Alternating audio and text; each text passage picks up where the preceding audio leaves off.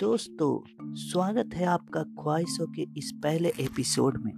मैं अतुल, इस कार्यक्रम का संचालक। आप सभी का हार्दिक आभार प्रकट करता हूँ कि आपने ही मेरे शब्दों की माला को एक नया रूप देने इस कार्यक्रम के श्रोता के रूप में उपस्थित हुए। इस कार्यक्रम में मैं ज़िंदगी के उन पहलुओं पर अपने विचार प्रकट करना चाहूँगा, जो हमेशा अनसुलझे और रुचिप्रद होता है।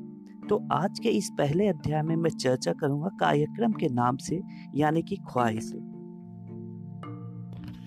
ख्वाहिश, यानी सपने ड्रीम्स क्या हमारे, क्या तुम्हारे।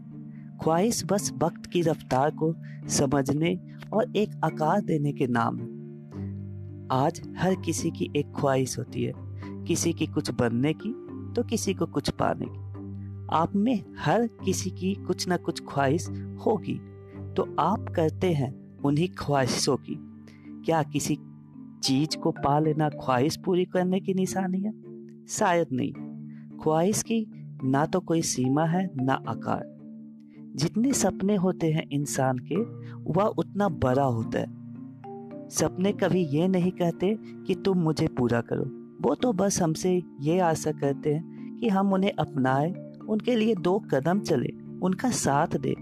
अब इस सपने पर निर्भर करता है कि वो हमें मंजिल तक पहुंचाती है या फिर साथ छोड़ जाती अगर साथ छोड़ दे तो हमेशा हम अपनी गलती मानते, लेकिन कभी हम ये नहीं सोचते कि शायद हमारे सपने का पूरा ना होना किसी के सपने को पूरा कर सकता है। शायद सुनने में अजीब लगता है, पर यह सच है।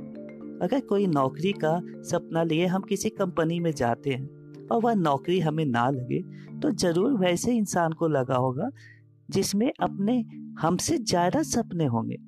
और अगर वही सपना हमें मंजिल पर पहुँचा दे तो शायद हम खुद की कदर करना भूल जाते और उसी के गुलाम बनकर रह जाते। आज के लिए इतना ही। अगले अध्याय के लिए चैनल को सब्सक्राइब कीजिए और लाइक का बटन दबाना ना भूलें। नमस्कार। अल्लाह हाफिज। सत श्री अकाल बाय।